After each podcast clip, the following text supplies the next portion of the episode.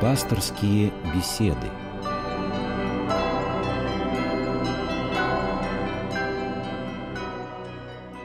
Здравствуйте, дорогие радиослушатели! В эфире программа «Пасторские беседы». У микрофона Анатолий Круглов. Сегодня у меня в гостях Ирий Сергей Физульный. Отец Сергей, здравствуйте. Добрый день всем.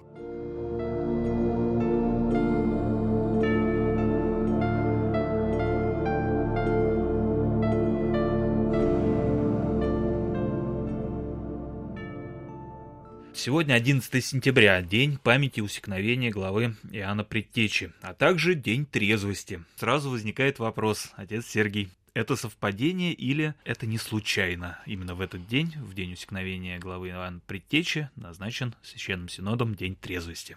Нет, это, конечно, не случайно. История этого дня, она берет свое начало еще во второй половине XIX столетия, когда, в общем-то, и началось трезвенное движение как реакция на распространение целой сети питейных заведений по всей территории Российской империи. И вот как реакция на нетрадиционную для русской культуры, для русского быта явление, возникло начало стихийное такое движение народа, это известно в 60-е годы, это были даже бунты против целовальников, против откупщиков, это были люди, которые получали от государства монополию на торговлю спиртными напитками, и предлагались спиртные напитки, конечно, крепкие, поэтому это в традиции русской никогда этого не было. И были стихийные бунты, когда громили э, шинки, питейные заведения, кабаки, когда громили. А Затем вторая волна была в 80-е годы, особенно после убийства государя Александра II, как реакция на, на всю вот эту атмосферу, в том числе революционного такого сильного накала, накал, все было очень накалено в это время, и было создано общество ревнителей христианского благочестия. И в недрах этого общества священниками такие священники, как отец философ Арнацкий, были энтузиастами, э, которые стали во главе этого движения, отец Ян Кронштадтский, отец э, Рождественский. Это были священники, которые осмыслили и э, что нужно внести и тот опыт церковный, который есть у церкви, внести вот в это движение, чтобы придать ему и церковный тоже характер. Угу. Потому что на самом деле, как известно, в советское время тоже была попытка борьбы с алкоголизмом, довольно да. неудачная, когда были тоже люди, которые приходили из народа, люди приходили с искренними какими-то действительно намерениями, а были люди-конъюнктурщики, которые всегда появляются, они создают общество, и таким образом они, как правило, дискредитируют идею. Вот. Чтобы этого не произошло, потому что винная монополия была, и часто, я имею в виду при государе уже Николае II, часто за это его критиковали, что вот государство народ спаивает, хотя на самом деле нужно было под контролем каким-то держать просто. Потому что иначе народ будет пить вообще не пойми что. Совершенно верно, совершенно верно, то есть да. Я просто читал мемуары э, сына Петра Андреевича Смирнова, то есть того самого, который придумал... Водка Смирнов, водка да, Смирнов, да, да. И там вот как раз э, вот этот момент очень напи- э, описаны реформа Витте, да, в том числе, когда тоже возникла монополия в начале 20 века, монополия на, на водку. Но неужели в 19 веке э, положение с пьянством в нашей стране было настолько критическое, да, э, настолько уже мы достигли такого дна, что возникла потребность в создании вот этих обществ трезвости? Ну, дело в том, что, еще раз повторю, для русской культуры, для русского быта вообще это не традиционная ситуация, когда даже 3,6 литра потребления на душу населения. Это был самый низкий в Европе уровень потребления спиртных напитков. Uh-huh. И русская литература, как известно, одна из самых честных, одна из самых совестливых литератур мира, она тут же откликнулась и стала поднимать проблему пьянства в народе. И церковь об этом заговорила во весь голос. Поэтому даже небольшое потребление, это все-таки качнуло а, не в ту сторону народную нравственность. И это был как бы такой тревожный очень сигнал для общества в целом. Потому что и у Достоевского вот описано в «Идиоте», как вы помните, очень интересный момент, когда идет пьяный солдат, и князь Мышкин с ним меняется крестами. То есть это и у Тургенева, и у других. То есть очень болезненная реакция была. Когда мы видим лик народа, и мы видим эту печать веры, эту печать христианской надежды, это, это смирение, так присущее, в такой высокой степени присущее русскому человеку. И вдруг даже какие-то моменты отклонения от этого народного идеала, они как-то боль какая-то была в обществе. А по поводу того, что вы спросили, Действительно, Иоанн Креститель, о нем в Евангелии сказано, что из рожденных женами не рождался более, то есть больше Иоанна Крестителя.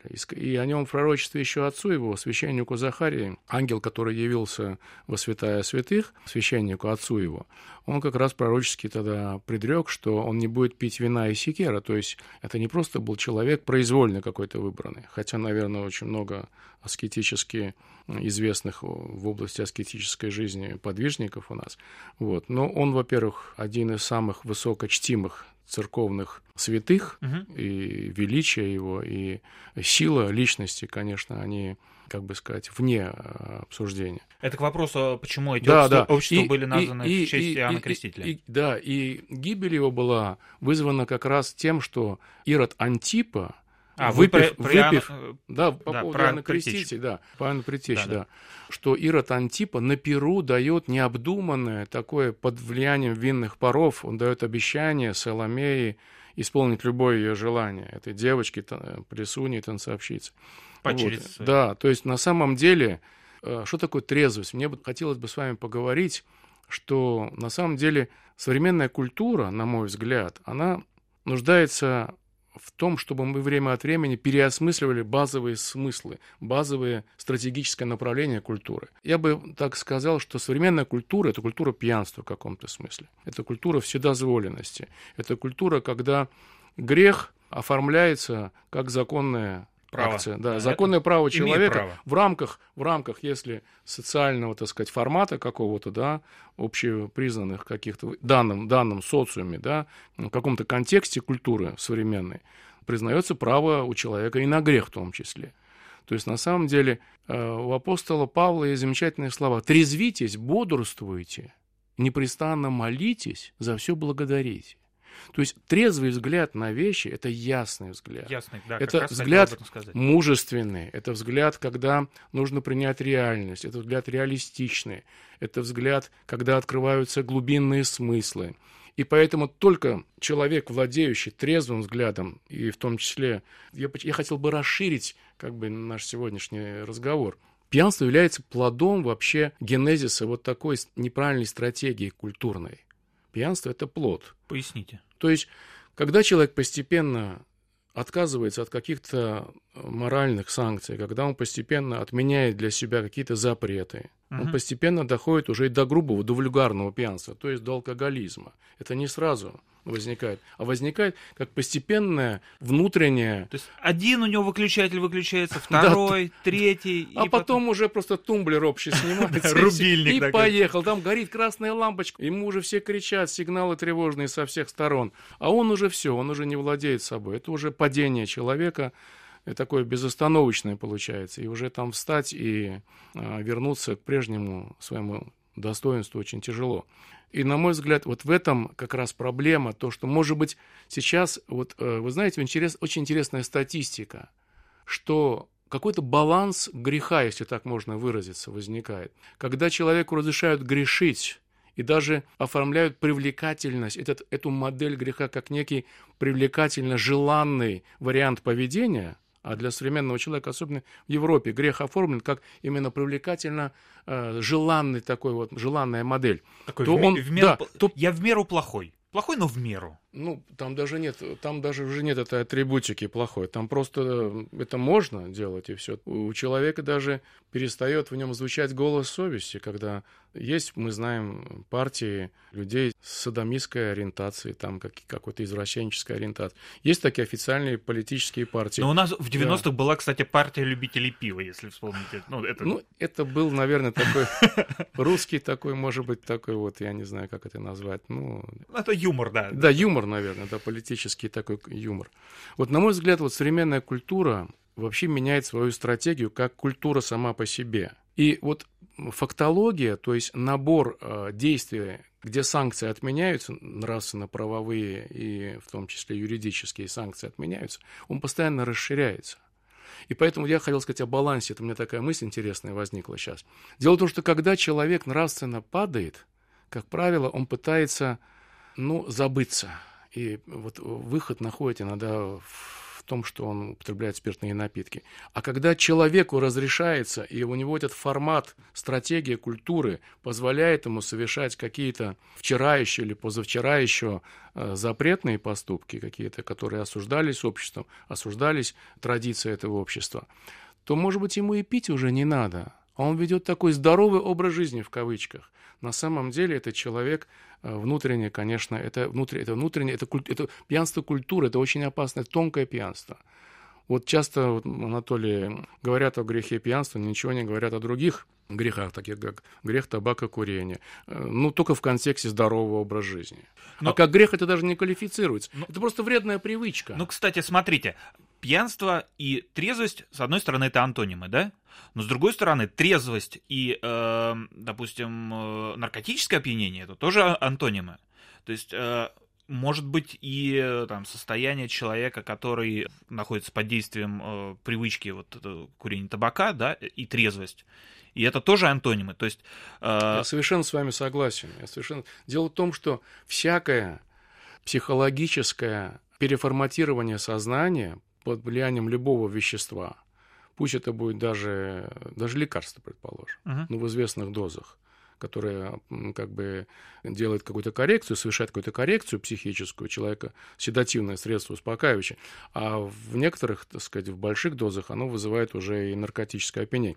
Поэтому на самом деле э, я хотел бы договорить, я прошу прощения. Дело в том, что на самом деле, может быть, даже пьянство – оно очень, конечно, вредное явление.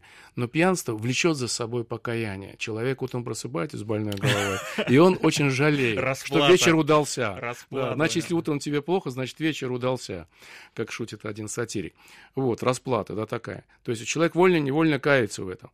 А вот такие тонкие вредные привычки и тонкие грехи, на самом деле, в том числе и блудный грех, это разве не пьянство?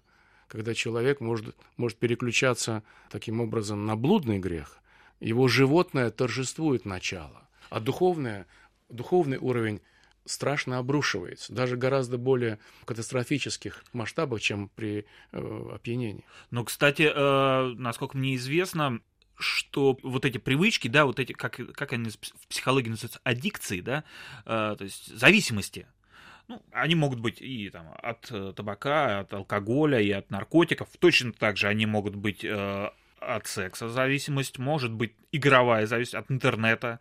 И таких зависимостей полно. Но да. механизм у них у всех, да, ну, за исключением каких-то нюансов, очень похожий. То есть человек становится рабом какой-то страсти, да. человек становится марионеткой, человек становится на коротком поводке, какой-то зависимости, у какой-то аддикции, как вы э, определили. Совершенно верно. Собственно говоря, вопрос культуры современной – это вопрос ложно понимаемой свободы. Произвол личности определяется как свобода. Но человек делает то, что хочется, и теряет при этом истинную свободу. Он становится рабом того, чего ему хочется. И потом, когда он уже понимает, что он попался в эту мышеловку, там вход, как говорится, рубль, а выход там 10. То есть, на самом деле, условно говоря, из этой ситуации очень трудно выкарабкаться. Вы знаете, у меня был недавно разговор с одним моим товарищем как раз по поводу избавления от вот этих вредных, вредных привычек, да. Он э, бросал курить. И ему было плохо, ему очень хотелось курить. Ему хотелось, я говорю, ты не бросил курить. Ты вот как был курильщик, ты хотя сейчас не куришь, но ты остался курильщиком, потому что ты не куришь, тебе плохо. Для того, чтобы по-настоящему бросить, избавиться от этой привычки, ты должен измениться так, чтобы тебе не хотелось курить. Совершенно верно, потому что механизм уже сформировался, привычки, а привычка иногда переходит в природу. То есть уже на каких-то... Привычка вторая натура, как говорится. Да, вот, а натура дура, как говорил один персонаж, да. Вот, натура дура, судьба индейка, а жизнь копейки. Вот такая философия. Философия на самом деле утраты достоинства человеческого. Достоинство – это богатство, которым Господь наделяет человека. И это богатство он может растранжирить, он может, как написано в церковном песнопении, «житие мое и ждих», то есть растратил свою жизнь понапрасу на эти вредные привычки. И вот, и, может быть, какие-то великолепные могли быть э, у человека успехи в какой-то области. А эти вредные привычки, они ведь, особенно вот вы назвали такую привычку, как игромания. Игромания – это уже не просто явление, это уже даже диагноз психиатрии, Да, да. лудомания, игромания. Это очень серьезное направление в современной психиатрии.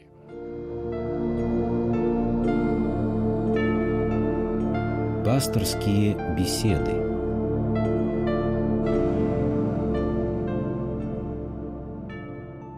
Вот, а по поводу Иоанна Крестителя, я думаю, что, конечно, церковь не случайно. Есть такое понятие, как бог- э, в богословии, как абсорбция сознания. То есть иногда принимается, иногда не принимается церковью что-то. Решение принимают там, священным синодом в данном случае принималось решение. И проходит какое-то время, иногда на соборах принималось, на Мгм. вселенских. Иногда какое-то мнение церкви, оно не абсорбировалось, то есть не воспринималось сознанием, не перерабатывалось в ценность в некую значимую цель для э, церкви.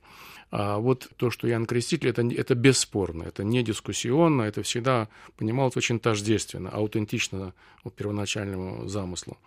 Потому что действительно личность безукоризненная в смысле того, что он может быть покровителем э, людей. И что такое общество трезвости? Туда вступали ведь прежде всего не алкоголики.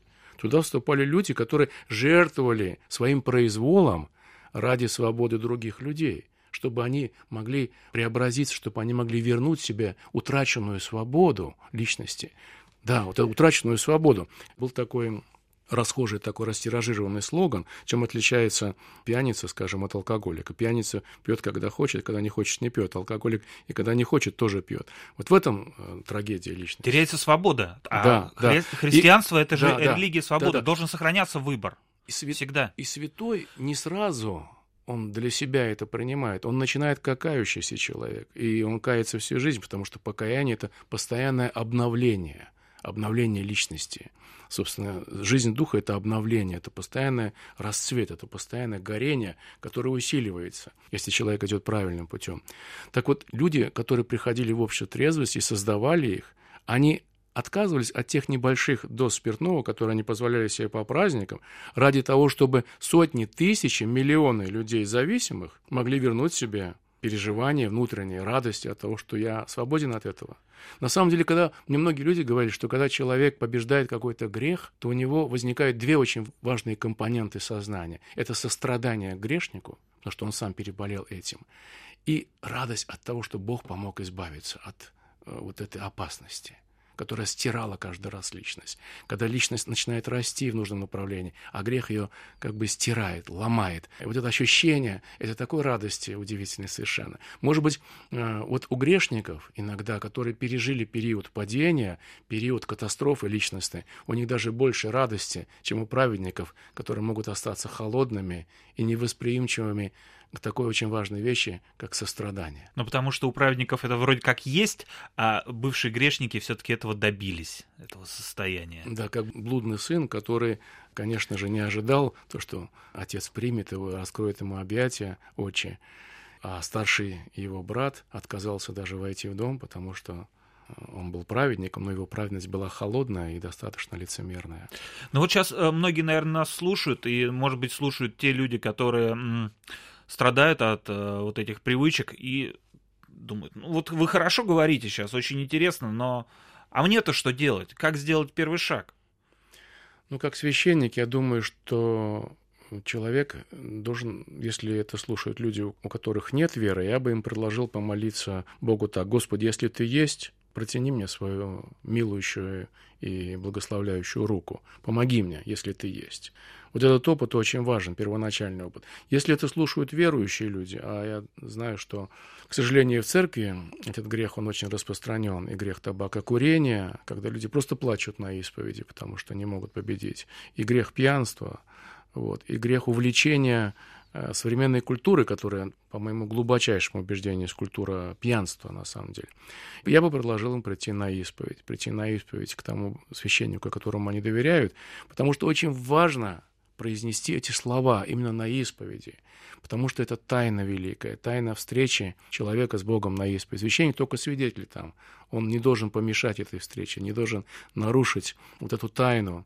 Вот. И сказать очень важное слово «я виноват сам». Не кто-то, не общество, не среда заела, как у Чехова, да, угу. вот, а я виноват. А когда человек говорит эти слова «я виноват», он уже почти свободен. Потому что он говорит, не кто-то виноват, не мои друзья там, он никого не... Он говорит, во всем... Вот это очень важно для человека сказать, я виновен. Ну, кстати, это очень напоминает известную вот эту вот программу анонимных алкоголиков, да, где первый шаг, самый первый шаг, это сказать, меня зовут так-то, так-то, и я алкоголик. Признание. Ну, наверное, тоже да. Но я как бы не, не знаю. Просто в церкви все-таки исповедь совершается как таинство. Угу. Вот. Наверное, в первой церкви, кстати, вот я сейчас вспомнил, в первой церкви исповедь была публичная. Это была общая исповедь, когда человек выходил перед всей церковью и называл свой грех в присутствии всей церковной общины. Но тогда была жизнь общины. Не было приходов, а именно была а, община, когда люди все знали друг друга, жили действительно общинной жизнью, все были знакомы, знакомы были семьи, знакомы были дети между собой. И епископ все знал, и у каждой общины был именно даже не священник, а епископ, руководитель общины в древней церкви. Ну Поэтому... да, сейчас уже так не получится. Да, сейчас, вы наверное... вздохнули. Нет, вы знаете, я думаю, что у некоторых владык получается это. Это во многом зависит от человека, от личности. На самом деле, я знаете, о чем еще думаю, Анатолий? О том, что грех — это на самом деле явление не индивидуальное, это, это явление в каком-то смысле общецерковное, если мы говорим о церкви. И поэтому в церкви есть причастность и есть сопричастность. И апостол Павел очень интересно об этом говорит. Лучше э, не есть мясо, не пить вина и не делать ничего такого, от чего брат мой притыкается или соблазняется, или изнемогает. Поэтому, если человек рядом с тобой совершает какой-то грех, который тебе лично не вредит, ты от него не зависишь. Uh-huh. Может быть, если ты хочешь помочь ему, откажись даже от тех маленьких, может быть, невинных порций да, этого греха. Ну, я не знаю там. Вот, на мой взгляд... Э, чтобы не искушать, не соблазнять. Чтобы духовно, духу, это духовное состояние. Я жертвую тем, что для меня, в общем-то, для меня это не вредно. А, даже, может быть, совершенно не вредно. Но я ради другого человека, ради моего ребенка, ради моего друга, я отказываюсь даже от небольших праздничных возможностей там немножко выпить спиртного и говорю, Господи, я посвящаю эту жертву вот этому человеку лично. К сожалению, подходит время нашей программы к концу. Спасибо вам большое, отец Сергей. Я напоминаю, что в гостях у нас был священник Сергей Файзулин, с вами был Анатолий Круглов. Это была программа «Пасторские беседы». Слушайте нас по воскресеньям на волнах Радио России. Спасибо, до свидания. Бог помощь всем.